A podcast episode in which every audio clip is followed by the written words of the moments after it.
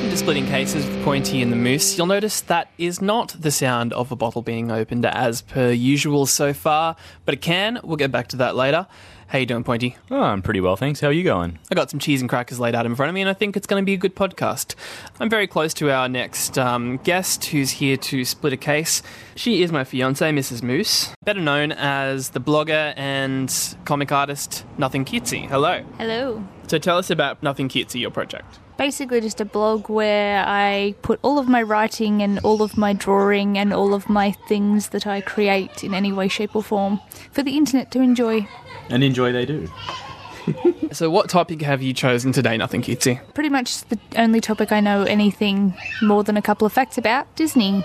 Well, it's a, it's a good topic for me because it really gave me a chance to sit down and think about something I probably wouldn't usually think of. I can't say that Disney's something that's in my life frequently, but one thing that really impresses me um, about both of you guys is that your love for things that are sweet and innocent.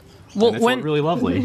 When I first met Nothing Cutesy, it was kind of I wasn't necessarily advertising the fact I was a huge Disney fan. I just I liked a lot of the movies, and I was I never really grew out of it. I never really thought thought it was something to grow out of, and I did like that I found someone who was a big Disney fan, and I could relate to that. And I think she kind of liked that about me too. Well, you were slightly closeted Disney fan when I met you. Not embarrassed about it per se, but not exactly going to go around and advertise it by wearing a Mickey Mouse jumper like you do now. Well, yeah, I do now, and it's coming close to winter, and I'm looking forward to wearing that jumper again. But how should we go about this? Because Disney is a huge topic to traverse. Uh, well, why don't we break it down um, into time periods of when films are being released and, and go from there? Nothing cutesy. Take us through that first stage of Disney. if you think about Disney as a company started by Walt Disney, he was doing a lot of shorts. Um, he had the introduction of Oswald the Lucky Rabbit, who was then slowly replaced by Mickey Mouse, um, who has, of course, become the emblem for Disney.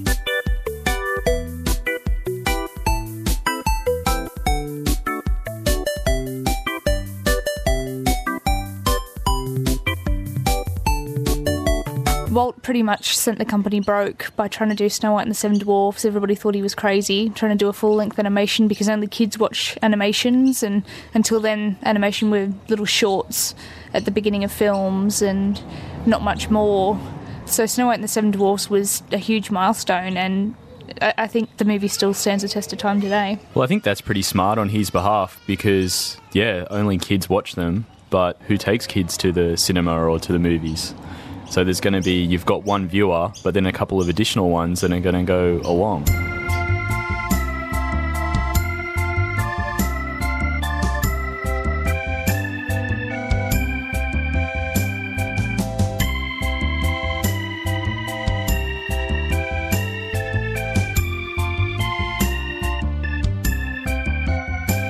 There's really only two movies in my life that have ever gave me a nightmare, and one of them was Snow White and the Seven Dwarfs. Why did that give you a nightmare? Uh, just that witch. Uh, Actually, I'm not even sure if it was a nightmare. It was just, I remember going to bed, and I don't know, I guess I was five or four or something like that. And I just remember seeing a silhouette being casted over the wall that was like the witch, and it really freaked me out.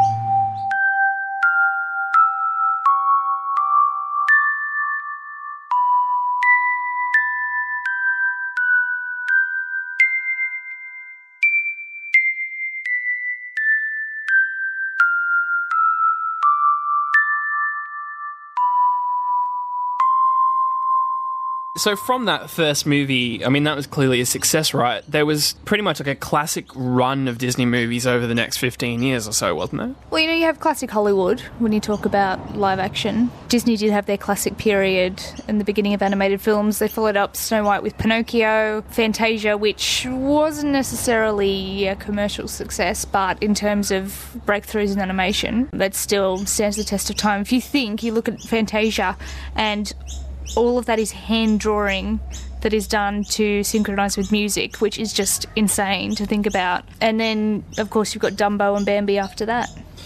Syncing anything with music, even cutting up speech, I mean, to fit a bed or to do anything like that is just you stick it in Pro Tools, you cut it up, you line it up, you beat match it, you do all of that. But the idea that someone a hand draws millions of drawings and sequences them to movement in a general animation astounds me but to do that to music and time that and what year was that 1940 50 something like that moving through from there they had that run of movies and then kind of what happened after that there, there was disneyland at some point like it became quite a big a big thing I only know the vague basics. I know it was very early on in the piece and it was a, a pet project of Walt's. But if you're talking in terms of animation, what came next? I mean, you've got Cinderella, you've got Alice in Wonderland, you've got the incredibly racist Song of the South, which is no longer released to the general public. But it did bring to us the song Zip-a-Dee-Doo-Dah, which has outlasted the movie.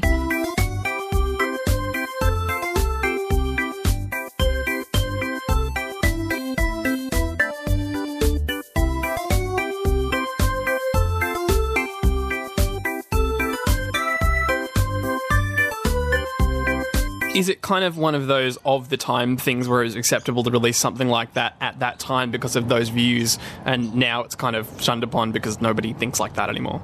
Well, yeah, it was mid 40s, so it wasn't questioned as much then, but quite early on it, it fell out of favour. So I haven't actually seen it um, in its entirety, so I can't tell you exactly what's in it. But um, I know from modern sensibilities, it's quite racist. Have you got any favourites in that early run? For that time period, the one that I've watched the most would have been Pinocchio. I just remember what ending up in a whale's stomach and I know playing pool with vagrants. Yeah, it's pretty uh pretty risky stuff. My favourite's Peter Pan, but I don't remember seeing it till like they did a re-release in the '90s. I think at some point, um, I went to a now defunct or changed Newcastle Cinema. I think it might be a Christian Centre or something now. Saw the re-release, and that was my favourite for a very long time of those earlier ones. That's not surprising, given the conversation earlier around uh, your views when you started uni and your closeted love for Disney, the boy that never wants to grow up. I don't know if that was intentional on your behalf, but it did tie in quite nicely. It certainly wasn't intentional. Those early Disney movies, do you think they're a little bit darker than what's to come, or is that just my memory playing tricks on me? You did have nightmares. That's true. I don't think so. It's probably mm, more as a modern audience, we kind of look at it and go, wait, Bambi's mum died? What's going on here? But I honestly think that once you get to The Little Mermaid and Ursula gets stabbed through the chest by Prince Eric with a boat, there's some darkness to come. Well, you were talking before about watching all these movies on VHS, which, like, we watched a documentary on Disney recently about that being a huge windfall of income for them because they didn't realize how successful all their old movies re released on VHS would be. But before the late 80s and that sort of massive revolution of video, they started to fall out of favor. But there was there was a few great movies around like the late 60s, but the 70s and 80s were a bit of a barren period for a while, weren't they? Well, you've got the 60s, and I think um, Wonderful World of Disney was still on TV at that time, and you've got things like The Parent Trap and Pollyanna, and um, of course Sleeping Beauty. Um, 101 Dalmatians, a lot of the classic movies still came out around that period. Got Mary Poppins in 64, which is an incredibly classic movie. Sword in the Stone in 63, The Jungle Book in 67, so you're still going quite strong. I think once we hit the Aristocats or so in 1970, we're getting into more of the made for Wonderful World of Disney movies and less of the big animated classics we all remember. Though Bedknobs and Broomsticks deserves a special mention for how amazing it still is and you know a lot of the live action movies you know around the time of the parent trap they were more, more for wonderful world of disney kind of made for tv kind of movies. And you have like the rescuers pete's dragon those kind of animated movies coming out but they just weren't as strong at the box office. Sword in the stone's probably my favorite. Uh, i remember watching that quite a lot as a kid you know being able to get turned into a fish and swim around and rabbits and dragons were involved. That was a pretty cool movie. And Mary Poppins was my sister's favourite movie for mm. many years, which is a good thing. It is a great movie. Good Very good taste. Although the downside was that that meant daily repeated watchings. I think they might do something similar in Guantanamo Bay, but I'm not quite sure. Can you sing Supercalifragilisticexpialidocious? I can barely say that, let alone sing it.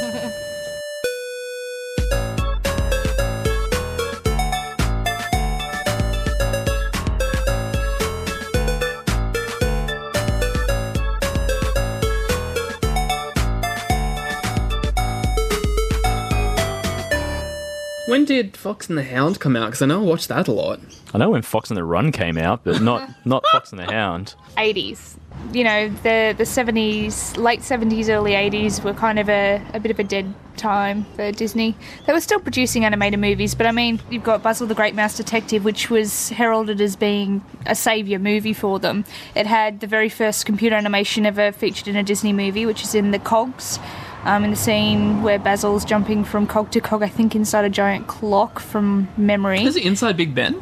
Inside Big Ben, yeah, that, that'd be right. Um, so it was originally called right. Basil of Baker Street, so a, a spin on Sherlock Holmes, but they changed it to the Great Mouse Detective because it was a more audience friendly name, especially in America where Sherlock Holmes probably isn't as big as in England. But um, unfortunately, the movie didn't do as well, but I remember it very fondly from growing up, especially since one of the songs was on Disney sing alongs. So, of course, I knew that song off by heart. But what about Oliver and Company? Like that was that was very much musical based because they had Billy Joel. Yeah, yeah. Well, they were trying to be cool with that one. They had Billy Joel, they had Bette Midler. I love that movie. I adore that movie. It's another one I grew up on, and it's one that I made you watch when we first started dating. I think. Yeah, I'd never heard of it. So from there, yeah, it's, it's pretty much we're leading into the resurgence of Disney and it becoming a cool, popular, viable thing again. Like VHS had come out, and that was a huge thing. All their older movies were being seen by a younger generation because they didn't have to go to the movies; they can just watch it over and over again at home. I grew up on Disney VHS. VHS was the be all and end all for my brother and sister and I, and there was always a movie going on in the background if we were inside the house. Were you guys conscious of the fact that the movies were that old when you were watching it as a kid? Yeah, I had certainly had no comprehension that you know Pinocchio or Snow White had been released that long ago. I think I was aware from quite an early age that movies were made by people and that animation was something that people drew, that they were drawings that they brought to life. What? Shush. But I don't think time frames ever occurred to me as a kid, so I understood that they were movies and they'd been made by people, but not when. So what happened from there? How did Disney become cool again? Well, they were going to kill off the animation side of things. Um, they'd reduced their budgets and moved them out of their traditional animation headquarters. But this little thing called The Little Mermaid came along and kind of reinvigorated the whole brand. That was in 1989, so very late 80s, early 90s. You see the resurgence. So it started with Little Mermaid and the sensibility of treating it as a musical, as you would a Broadway musical with the classic songs. And that really was what brought people back into the fold. The music, really. Singing lobsters is always going to do that. I feel. He's a crab. oh, really? Yeah. Oh, poor uh, Sebastian. Sebastian. I'm sorry.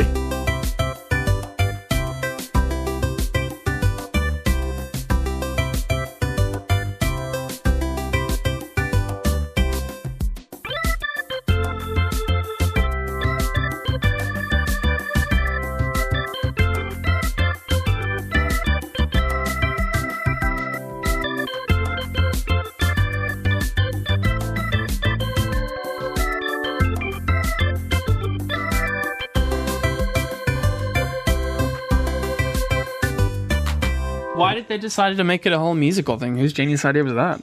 I think it was something um, very early on. Howard Ashman and Alan Menken, who had written Little Shop of Horrors, were brought on to write the music. By the way, excellent movie that I, I I'd seen the the stage show of Little Shop of Horrors at high school because they put it on. The musical Little Shop of Horrors, I think it started as off Broadway and became an on Broadway musical, and they'd won a few awards for it, so that was kind of what brought them to the attention of the people at Disney. But yeah, once they were brought on board and the songs started to take shape, that's really what brought the movie from being kind of an average Disney movie into a much, much better Disney movie. Little Mermaid was the first movie that I went to see at the cinema. I remember going with mum and dad and my sister. Do you know, I didn't see The Little Mermaid until it was re released on VHS a long, long time after it came out at the cinema. I, I grew up watching, you know, all the, the movies we've already spoken about. I saw Beauty and the Beast at the movies at the cinema, but I didn't see The Little Mermaid until I was well in my teens for the first time. I knew the songs, I had all the sing along discs, but I didn't actually see it at the movies or on VHS for a long, long time. I mean, moving on to Beauty and the Beast, that was an even bigger hit for them because Little Mermaid kind of broke that ground, and Beauty and the Beast won a whole bunch of awards and was like just a phenomenon.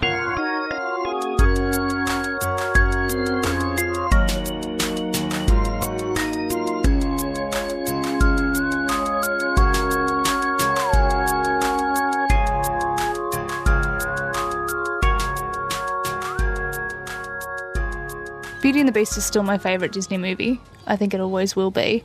And I just remember sitting in the cinema, and I think it was probably on the fourth or fifth movie I'd ever seen in um, on the big screen. And the scene where you see um, in Be Our Guest the lines of plates and cups and cutlery dancing across the screen, and it zooms out and zooms out and zooms out, and there's more and more lines. I just remember being captivated by that, just being like, oh my god, what is happening here? This is amazing. Which is a strange thing, you know, out of everything in that movie. That's the thing that stands out in my head is the first time I saw it. It's funny that there's just like little scenes like that, um, you know, in any sort of film that just attract you, and they're not scenes that people would quote or, or rave about, but sometimes something just grabs you visually and it just makes it really memorable. That movie and that line of movies around that time were just sensory overloads. The music was amazing, the animation was amazing, and like that entire Be Our Guest scene is just spectacular. The music, the sound, the look of it, and the animation is just is just great. And for a kid, it's just overwhelming. Was it with Aladdin that they really started with the big name voice actors, or did that sort of happen around Beauty and the Beast as well? Do you count Angela Lansbury as a big name? Yes. Is that the person from Murder She Wrote? Yes. Well done. she did write that murder. Robin Williams actually requested during the publicity for Aladdin that they not sell it on his name. He wanted the movie to be able to stand on its own instead of being Aladdin starring Robin Williams or Robin Williams in Aladdin. Um, and I think that that really helped the film. It, it's kind of yes, Robin Williams is the voice of the genie, but that's not what stands out to you ahead of everything else. That's kind of like an odd decision for him to make because why would you do a movie and then not want it to gather as much attention as it can? I don't think it's an attention gathering thing. I think that around the time of Aladdin, I think he know, he was aware of his fame. He was aware of the fact that his name would sort of eclipse the movie, and it, like he would have been a fan of the movie. He would have been proud of his work, and I think that's what he wanted it to stand on. You know. But for me, that's the main difference between companies like DreamWorks and why I love Disney so much. Because companies like DreamWorks, especially during the late 90s, early 2000s, sold all their animated movies on the stars. It's like this starring this person, this person, this person, 20 famous people you know. And by the end of the promo for it, I don't know what it's about. I just know what the main character looks like and all the people that are in it. It's Disney and Pixar, as an extension of that, don't really sell it on the names. They just use great talent. They use stars, yes, but they don't sell it on that. It's a, it's a good tradition that I think I think really focuses on the work.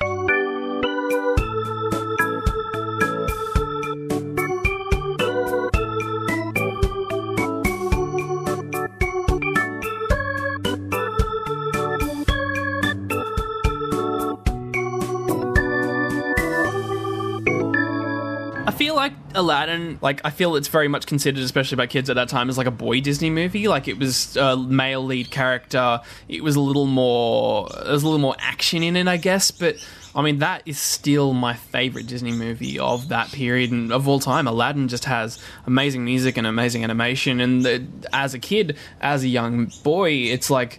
Robin Williams is hilarious as the genie, and the guy gets the girl, and there's the big villain and a giant snake, and I don't know. Is that spoilers if it's like 20 years after the movie was released? Uh, I don't think you need to call spoilers at this point. What's the next kind of big blockbuster animation that came out, like uh, in the tradition of Beauty and the Beast, Aladdin? All right, so you have Nightmare Before Christmas, which is the year after Aladdin, which I don't know. I, I classify it as a Disney animated movie, but I think it kind of stands on its own, being more part of the Tim Burton franchise than it is a part of the Disney franchise. Yeah, I agree. And then you've got The Lion King after that, which The Lion King and Pocahontas were both in production at the same time, and Disney Studios thought that Pocahontas was going to be the big one, and they were pretty much banking on that being the bestseller for them. But The Lion King kind of snuck up behind, had music by Elton John and Tim Rice, and pipped Pocahontas at the post a little bit, I think. uh, the last Disney movie that I went to see at cinema would have been Aladdin. Um, I didn't see The Lion King. I would have only been 10, but at that point, I think I would have already started watching things like Batman. I probably shouldn't have been. No, that's no. You should have been because I I remember all through the '90s at my nan's place, my uncle would always put on certain things. For example, 1989 original Batman movie with Keaton, and the first five minutes of Rocky Horror up until the end of the wedding scene, and then turn it off because obviously it's it's too risque. But at that point, everyone around our age must have been at least aware of the Lion King. It was such a huge thing. Yeah, well, I was definitely aware of it. Um, my sister went to see it at the movies with my mum, and mum fell asleep during the movie and started snoring, and it was quite embarrassing for my sister. I'm sure I did, but I don't have a memory of going to see it at the movies. I do remember seeing Pocahontas though, and like I really liked it. I think I did get bored in the middle, but I do remember the songs and I do remember the characters very well, much more than I remember seeing Lion King. Weirdly.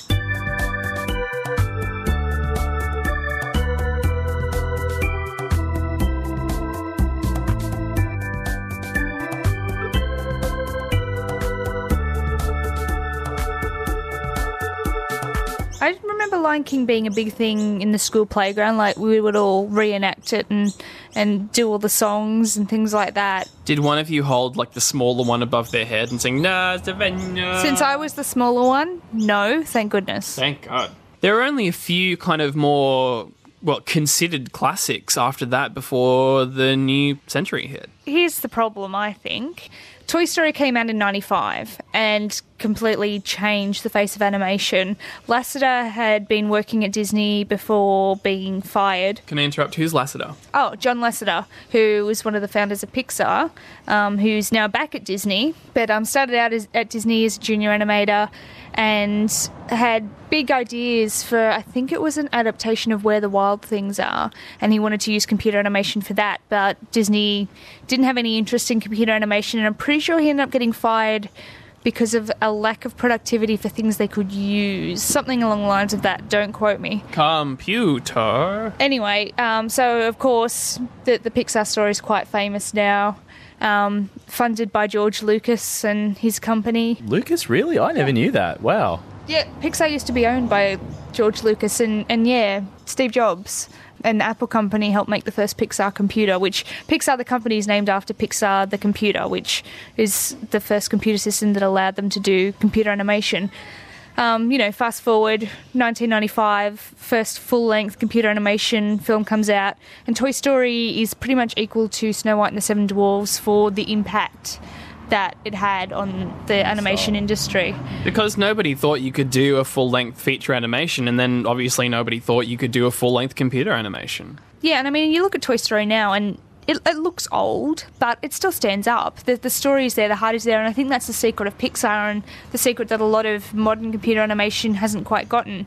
That it was about the story first and the technology second, but it was just the fact that the technology was such a breakthrough, but it was also supporting this amazing story on top of it. And I think for Disney with their hand drawn animation, you know, the next big film after that is The Hunchback of Notre Dame, which I adore, by the way. I, I love that movie and I think it is completely underrated. Um, and after that, you've also got. Hercules. Hercules. Oh, Hercules is my second favorite Disney movie. See, a lot of these animated movies that are brilliant movies, but I think they just suffered from not being as maybe quirky and slightly adult oriented like Toy Story was. I'm not saying that Toy Story is one of those movies that has jokes for the adults and jokes for the kids. But Toy Story did have that slightly twisted humour, the slightly more sarcastic humour that the kids' movies maybe don't have because they've just got maybe a little bit more of a pure storyline. Toy Story was a little bit more grown up, and I think that's why movies like Hunchback and Hercules suffered a little. Hunchback of Notre Dame is an amazing movie, but as a kid, I don't think I would have really responded to that. I do remember the McDonald's campaign where, like, they released like free Hunchback of Notre Dame glass cups, but I don't remember seeing it. I think I might have, but I just, as a kid, it's not really a movie you respond to. It's such an adult tale. And yeah, Hercules, I remember having the PlayStation game and playing that a lot, but I don't remember seeing the movie at all. a and great game. there's Mulan after that. I also wonder whether maybe some of the downturn is to do with animation having a different avenues around that time because there were things like The Simpsons that had started, Ren and Stimpy. Animation was really doing a lot of new things. It wasn't just cartoons for kids. There was also this whole new genre that was coming up, and maybe that was part of it as well. I think you really hit the nail on the head with The Simpsons because that was 89 that kind of started as shorts and really hit its stride around the early 90s. And when you get that kind of television based cartoon that is so popular for adults and kids because a lot of the time kids aren't allowed to watch it. I mean, I was, but I know a lot of kids that weren't. It's sort of it's another avenue. Like you're right. Before we move on, what is Fantasia 2000? Nothing cutesy. It's pretty much a tribute to the original Fantasia. They tried to do it all again, doing animation set to music. Um, with more updated animation, more updated music. A- again, same as the original Fantasia, not a commercial success, worse, if anything. But I think the animation's quite good. I, I've never been a huge fan of the Fantasia movies just because I tend to fall asleep while I'm watching them. They're kind of like an animated lullaby for me. Unfortunately, I, I stayed awake as a little kid through the original Fantasia because I wanted to see the dancing hippos, and so I like willed myself to stay awake. But I have not so far made it through Fantasia 2000. But pretty much, it, it's like a sequel to Fantasia in that same idea, modern execution. So, is there a um, you know a classic album that's meant to be synced with Fantasia 2000, similar to the Dark Side of the Moon Fantasia story? I always thought it was The Wizard of Oz that was meant to be synced with Dark Side of the Moon. Oh, maybe it is. Maybe I'm wrong. Let me check. Maybe Millhouse. Yeah, I thought I it was tried Wizard that. of Oz as well. You've tried Wizard of Oz with the Dark Side of the Moon. Yeah, I sat there because you're supposed to sync it up. I think you're supposed to start playing Dark Side of the Moon with Leo the Lion's third roar at the opening of Wizard of Oz, and I sat there trying to do it over and over again. And there's a few things that kind of match up, and you can kind of see what people mean when they're saying, "Oh, yeah, it matches up to the Wizard of Oz," but. All in all, I think it's a, a very clever rumour. This is where I kind of might mention that you didn't hear us cheersing beers bottles or bottle caps. We opened a can and we're sharing a case of soft drink because Nothing Cutesy is a non drinker. On that point, I think that rumor was started by people who were probably very high. When you are under a certain influence, a lot of things might seem to match up and link together probably a, lot more consistently than when you're sober. So I can say that the only way I have ever listened to Dark Side of the Moon or watched Wizard of Oz is completely 100% sober. Yet you still love them both. Well, yeah, why not? They're still great. You don't have to be high to appreciate them. Well, I can at least now confirm, thanks to Google, Google! I think that this might become a theme on the podcast. That syncing Dark Side of the Moon and Fantasia is a thing, Ah, and it wasn't we'll something that I that made then. up. Let's try that then. Let's try that later. I think there's a few movies that have, have different rumours like that around them, but I have tried it to The Wizard of Oz. Maybe we need to sit down one night and try it to Fantasia. I'm keen if you are. I knew I was onto a winner when I didn't actually need to write Fantasia Dark Side of the Moon. I just wrote Fantasia Dark, and it, it knew the answer. After The Hunchback of Notre Dame and Hercules and Mulan, and I think the Emperor's New Groove, I think, did not do so well, and I was probably too old to see that.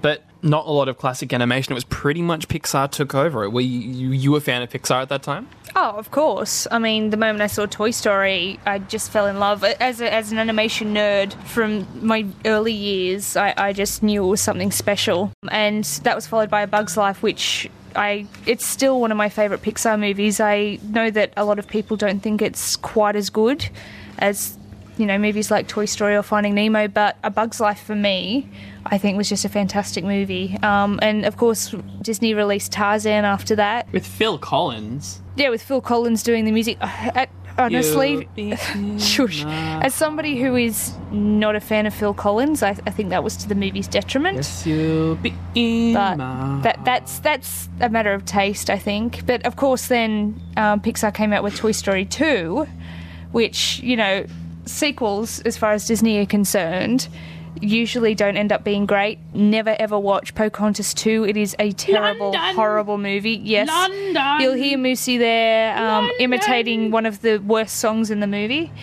But Toy Story 2 came out and did the unthinkable. It was a sequel that was equal to or better than the original. And that's always a challenge. Even if you think, remove yourself from Disney, just in general, there's Oh, yeah. not many sequels that are better than the original. Apart from Empire Strikes Back. Empire Strikes Back, Terminator 2. Yeah, Terminator Aliens. 2. Aliens. There's a Oh, few. God. There's a few, but that's why they're classics. Um, I noticed you had Toy Story down in your list that you'd seen. Did you see it at the time or later? I remember seeing it at friends' places more so, like than. Like, I don't think I saw it at the cinema. Or I don't remember seeing it at the cinema. Yeah. But um, but yeah, I do remember going to friends' places and watching it. And yeah, it's a fun movie.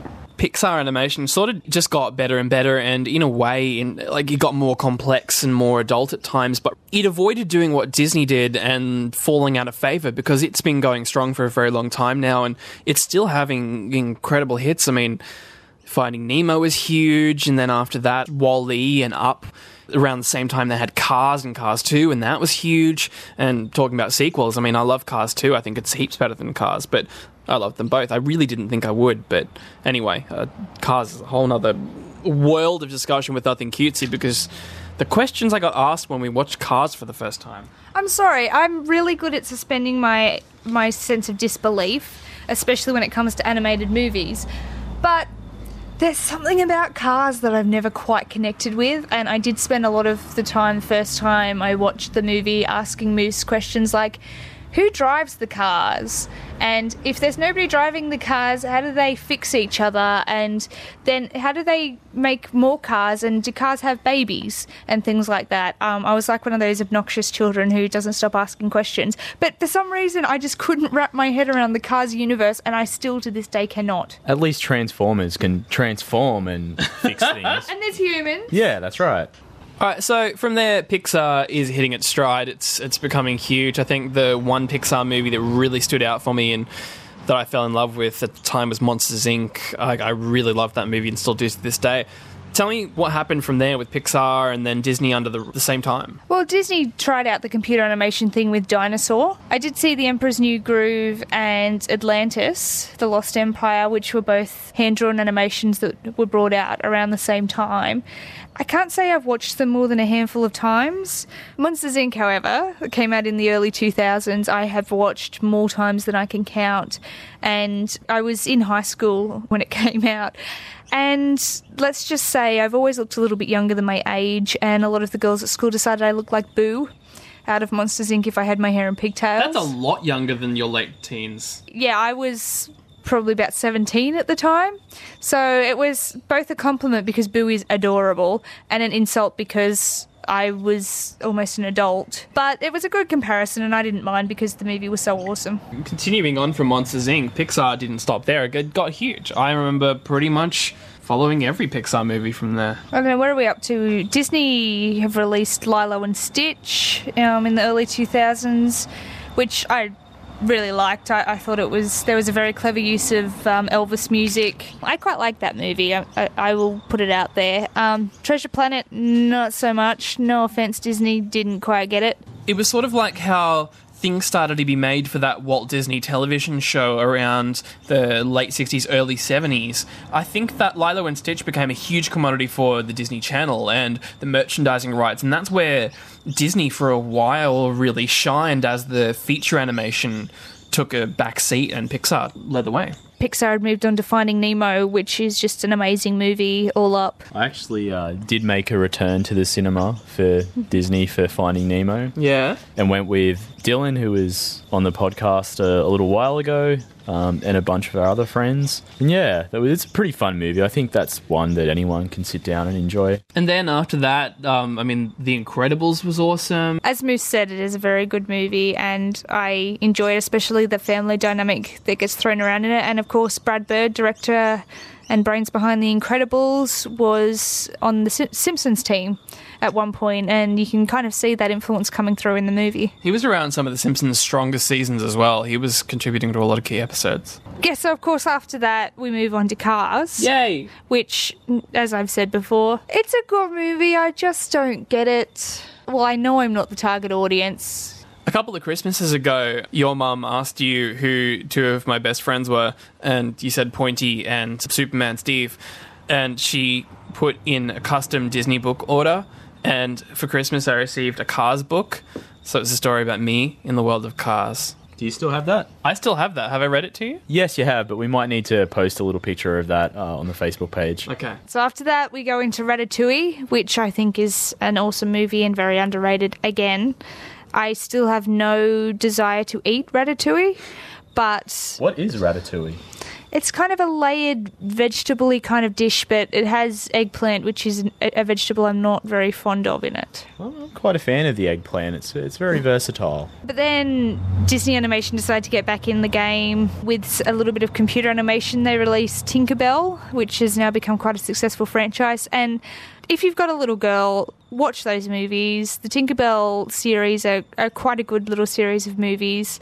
I can take it that you haven't seen Tinkerbell, Pointy. I've worn a tiara many times. I have not seen Tinkerbell. And then they followed that up with Bolt, which of course has the ever talented John Travolta and Miley Cyrus doing Yeah. voices. What a pa- what a pairing, John Travolta and Miley Cyrus. Ah, then we've got another classic in the Pixar chain, Wall-E, which arguably one of the best Pixar films. It's so hard to rank them. Every time I go to rank them, I go, okay, Wall-E's the best Pixar film. Then I go, oh, what about Up? And then I go, oh, what about A Bug's Life? And then I go, oh, what about Monsters Inc? I'm just going to put it in the top 10. Wall-E is an amazing film. You're seeing it from an adult's perspective as well, and I think Wall-E was very much geared towards adults in that way. Like it's it's got great characters for kids. It's very beautiful looking, but there's not a lot of dialogue, if any. Most of it is used through soundtrack and beeps and boops. And I think one of the guys that the sound effects engineer on one of the original Star Wars movies um, did the sounds for that.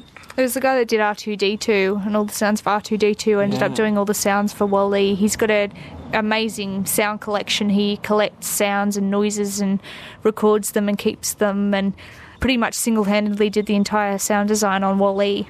We've also got The Princess and the Frog, which has uh, returned to hand-drawn animation for the Disney studios.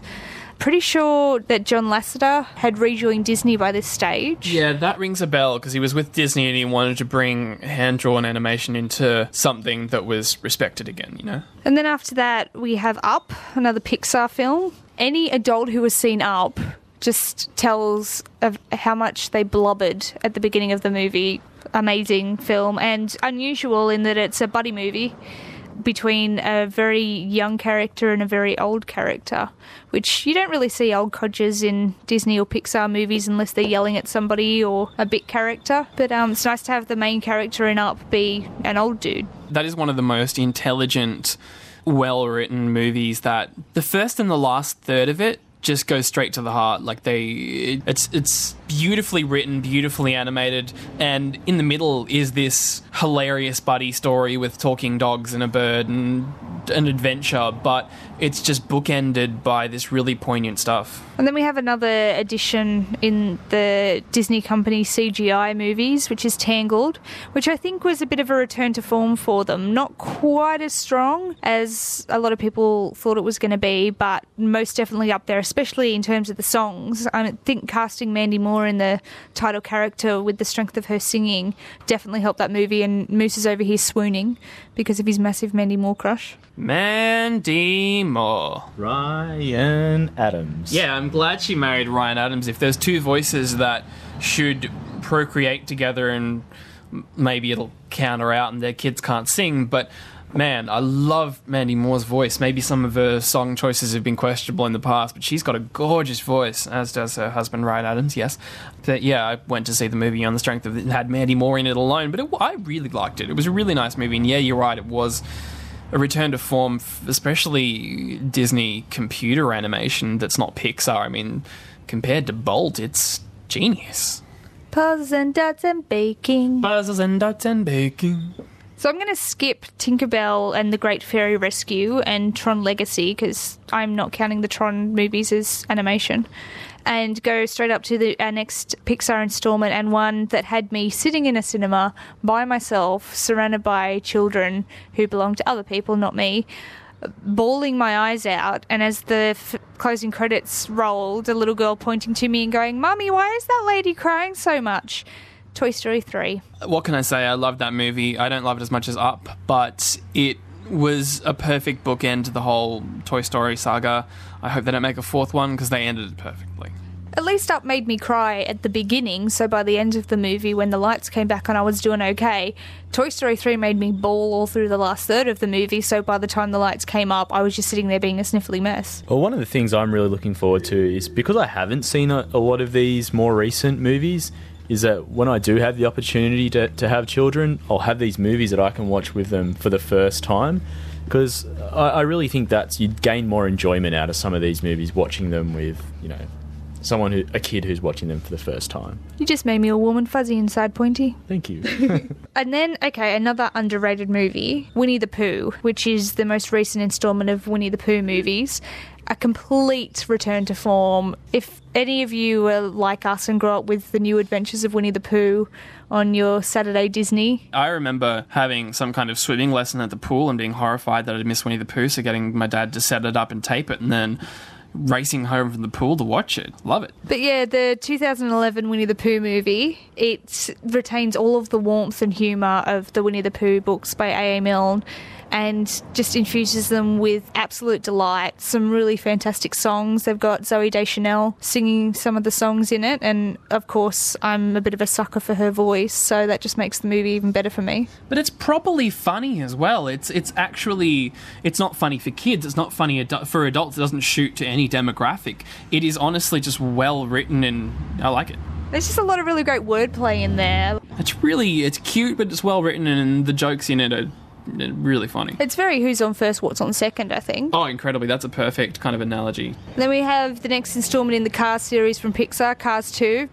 Again, doesn't need to be said really, but I don't get it. The animation is drool worthy. I mean, especially when you get the, the medals of the cars and, and the reflection of the cars. I sat there looking And at it the- going, ooh, this is beautiful, but I still don't get it. The water in the opening scene, I think that hooked me from the beginning. It starts out on the ocean with a tugboat. Very James Bond kind of scene. Yeah, it's, it's very much based off James Bond in parts. It's very referential to kind of spy movies. Um, we talked before about Tangled really ushering in a new kind of Disney movie, a, a CG movie with great songs and a really good story, and then they followed that up with Wreck It Ralph, which just as a buddy movie is absolutely fantastic. You've got a strong male character, you've got a strong female character, you've got great morals. No songs, which is a bit disappointing, but I don't think you need them because it's just it's bubblegum for the eyes. It's amazing. It was really tightly paced, and as you said, like bubblegum for the eyes. It was very, it's a very visual movie, and it was a very simple story, very complex visually. It was great. The next installment for Pixar was Brave, which I just adore. The animation is just superb. I cannot get over the hair. Your lead character's a redhead. I love gingers. Ginge. Then after that, they of course had the sequel to Monsters Inc. Well, prequel to Monsters Inc. Monsters University, which was almost as good as Monsters Inc. I think, just off. As long as you can hope for a sequel not to be disastrous, and it, it, as long as it's fast paced, funny, fun, entertaining, and it doesn't ruin the legacy of the movie, it's good. And then that brings us to the most recent Disney film, and the one that I'm hoping is going to signal, as The Little Mermaid did, the start of a new Disney Golden Age, Frozen. We took our nieces and nephews to see Frozen at the movies, and I think there were at least five or six points in the movie where we just looked at each other with stars in our eyes and just complete wonder because it was everything you want a Disney movie to be. Amazing music, amazing visuals, fantastic story, and can I say again, amazing music? The songs are so incredibly well written in that movie, and we'll, with the animation, it was just, just beautiful. It was a great film. And of course, we're going back to Broadway music writers. You've got Robert Lopez, who now is an EGOT. He's won an Emmy, a Grammy, an Oscar, and a Tony. And his wife, Kristen Anderson Lopez, who has been involved in Disney projects in the past as well. And of course, Robert Lopez co-wrote Book of Mormon, Avenue Q, and if anyone remembers the musical episode of Scrubs, he co-wrote some of those songs as well. If they start making great films like Frozen, then Pixar's free to explore that more complex side. I mean, I think that they're planning a movie based on the inside of a brain coming Yeah, up. the inside of the human brain. There's another movie about the littlest dinosaur. The Good Oh, the- the good dinosaur. That's it.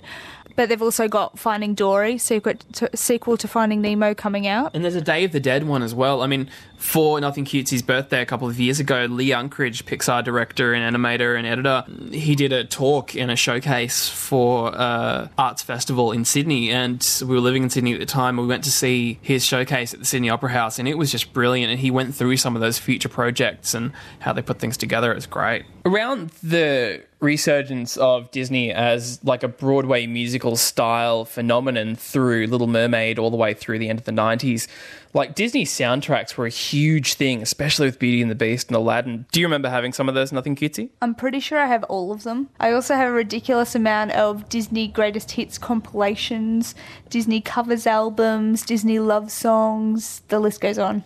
Do you have a favorite Disney soundtrack? Beauty and the Beast, hands down, followed closely by Hercules. And do you know all the words to a lot of those songs? Most of them, yes. It's a sing along ability, it's the I Want songs, it's the ensemble pieces, it's, it's that all the, all the Broadway sensibilities that come together in an animated film. I do remember that somewhere along the line I did get a um, Disney best of cassette tape. And I think one of my friends came over and I was listening to it. And I do remember him saying, I'm going to tell everyone at school that Moose listens to girls' music. I was like, oh, that makes me really sad. Because it was cool. It was fun. It was Broadway. It was Disney. That would also probably make all of those male songwriters that wrote the songs pretty sad. Boo you people who think it's girls' music. That's the major Disney animated films through hand drawn animation, computer animation, the whole Pixar revolution. But they've just bought into a couple of franchises like Marvel, which is releasing heaps of live action movies at the moment. But I mean, the big one in the last couple of years has been Star Wars.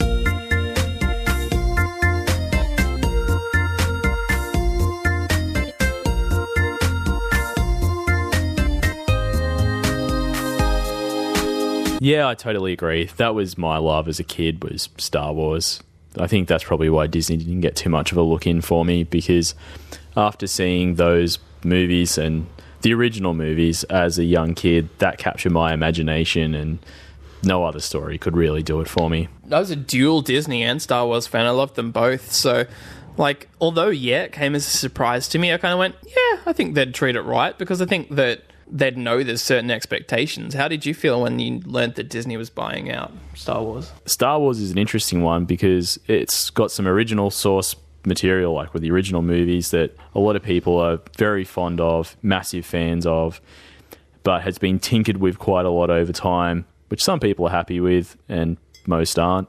What's going to happen? We'll just have to wait and see. I'm hopeful, especially because I've heard that they're going to be doing a new trilogy plus some standalone films. So I guess there's the opportunity for there to be different directors brought on, different styles. So hopefully, if there is something bad, it might not be ruining a whole trilogy. It might just be one movie. I think that whole franchise has become more than those three movies as it is. Like those original Star Wars movies are great. That's what they are, especially the people around the time we grew up really associated with them and much earlier as well. And I think then once you go into stuff like the Clone Wars, the the books, the TV, the prequels, it just it became such a huge world that I don't think Disney can just expand that especially with the Clone Wars TV show. That's you know one of my favorite shows of the last few years. The animation is brilliant. The stories are really good. And uh, since the Disney buyout, they've just announced that there's going to be a new Star Wars TV show called Star Wars Rebels.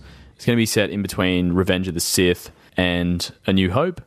And so it'll be that period between well, the birth of the Empire and the start of the Galactic Civil War but it does seem to be so far from the shorts, which I won't hold judgment. It does seem to be a little bit more kid friendly than the Clone Wars. Well, I mean, from someone who was a huge Star Wars fan and not so much Disney to me, who was both, I loved both. Natalie, I'm pretty sure you were less of a Star Wars fan and more pretty much strictly Disney, yeah? I have a habit of making people angry by calling Ewoks the cute little teddy bears. But that's what they are but it usually makes hardcore Star Wars fans quite angry. But let's just put it this way I haven't actually seen all of the original Star Wars movies. And Moose did, at one point when we first started dating, give me the abridged version of Star Wars where we fast forwarded through them and he played me key scenes, including the cute little teddy bear scenes, which were my favourite. Really, I know enough about the world to to talk about it, and I have seen the Phantom Menace more times than I can count. Which, well, that's the worst Star Wars movie. Okay, here is my confession. Everybody who is hearing me say this, who is a Star Wars fan, is just going to hate me forever. If Jar Jar Binks comes out of this, out of your mouth, I may need to leave. I was in like. I'll hold him down. I was in like year six or year seven when Phantom Menace came out, and Jar Jar Binks got me through that movie. I had a Jar Jar Binks pencil case. One of my permanent catchphrases that still exists is a Jar Jar Binks catchphrase. Can we have it, please? Ladies and gentlemen, I present the only person who was pulled through that movie by Jar Jar Binks, not pulled out of that movie by Jar Jar Binks. He's so funny. He goes, Mr. Jar Jar Binks, Mr. Very happy to see you. They're just, okay, they're both just staring at me in horror right now. But I love Jar Jar Binks. smile on my face. Yes, but it's a horrified smile. So I'm not quite sure whether to laugh or cry. I love Jar Jar Binks, and I think he's very underrated. You guys all need to let go of some of the Star Wars love and embrace Jar Jar Binks for the hilarious bit of crappy computer animation he is. There's a reason he had a small bit part in the second movie. I'm surprised. Like, okay, look, he's he's not as terrible as as people make out to be because I think people got a little bit over angry. Like, He's the Yoko Ono of Star Wars, honestly. I think my only other Star Wars experience is getting incredibly sick on the Star Wars ride at Disneyland, which, in the ride's defense, was a very fun ride, but I get motion sick very easily, and unfortunately, the, the invisible G Force simulation made me quite sick. For the Australians listening, it's kind of like that Batman Returns ride from Movie World in Queensland, where you go through like a labyrinth of related kind of tunnels, and then you come out into this thing and sit in your seat and you get strapped in, and you watch a screen while the seats move. But it's pressurized in certain ways. So when you're taking off, the pressure in the room and the G force, I think is the term Nothing Cutesy used, was you could feel it. You honestly felt like you were moving, not just with the seats, you know.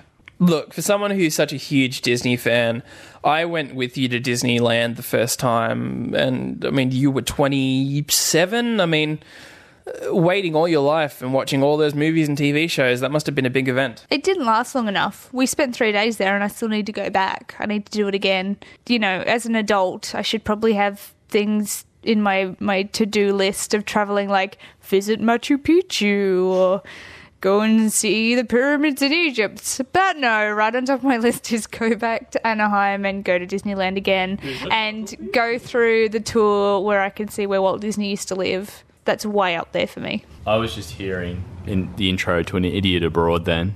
I sent Carl Pilkington.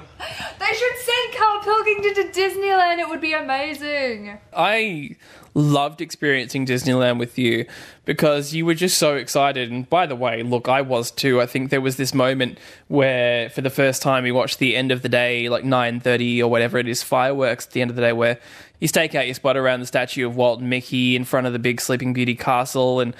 When, when the sun goes down, the huge fireworks display is set to music. And I think there was a moment where one of us leaned to the other and said, "Y- Are you crying? Yep. Yes, I am. Yeah, that, that's pretty big of you to admit as a full grown man that the Disneyland fireworks made you cry. as as Pointy said, like there is some aspect of me and to you as well that is a little Peter Panny. Like I never quite wanted to grow out of Disney. Like I really love it. I don't know. It was the end of a long day. I'd eaten mostly sugar and ran around. So you kind of did have a moment that was crying, not out of pure joy though. You had like a bit of foot pain, right? Oh my goodness, yes. I was wearing a pair of shoes that pretty much ate my feet. I had the most amount of foot pain. reptilian? They were not reptilian, oh. so I ended up watching the Disneyland parade, bawling my eyes out because I tried to sit down on the sidewalk because my feet were killing me, and one of the Disneyland employees told me I had to stand up, and so I bawled my way through the parade because I had so much pain in my feet. But I remember nothing cutesy's crying was like half about the pain and half about this is supposed to be the happiest place on earth. I don't want to cry my first visit to the happiest place on earth. And while I am a caring partner to nothing cutesy, I do now looking back remember when we first went to the California land part of the Anaheim Disneyland. We got a locker, we put our things in, and you were sitting there putting like band aids, little um, plasters on your sore and blistered feet, and I'm standing there doing a ridiculous dance to California Girls that's playing over the speakers. Were you eating fairy floss? I don't think at that point, but I know that I was at some point in those few days. For some reason, I just had this picture of you eating fairy floss while nothing cutesy was in pain. Nothing cutesy was just kind of sitting down by the lockers, putting stuff on her feet, and I was just excitedly like I figured I couldn't do anything to help, so I just got up and danced back and forth with like some kind of ridiculous crab dance. And despite the pain, Disneyland remains one of the most fun experiences of our trip to America. I think those couple of days and the day before in Anaheim, call me a tourist, but I, I just loved the whole concept of Disneyland, the the characters, all the different things. I do remember Natalie's like, "Do you really want to go and wait in line for a photo with Mickey? It's just a guy in a suit." And I'm like, "No, god damn it, I'm in Disneyland and it's Mickey Mouse." Okay, well, that brings us to the end of the episode. Thank you very much for joining us today, Nothing Cutesy. And also, while we're here, thank you very much for organising the artwork for the podcast. We both very much appreciate it. Do you want to tell everyone where they can check out your work? Sure, www.nothingcutesy.blogspot.com. Or you can find me on Facebook at facebook.com forward slash nothingcutesy. I am also on Twitter at nothingcutesy. Come and bug me or follow me or whatever you want to do. Thank you for listening, guys. That's another episode of Splitting Cases. Thanks, everybody. Splitting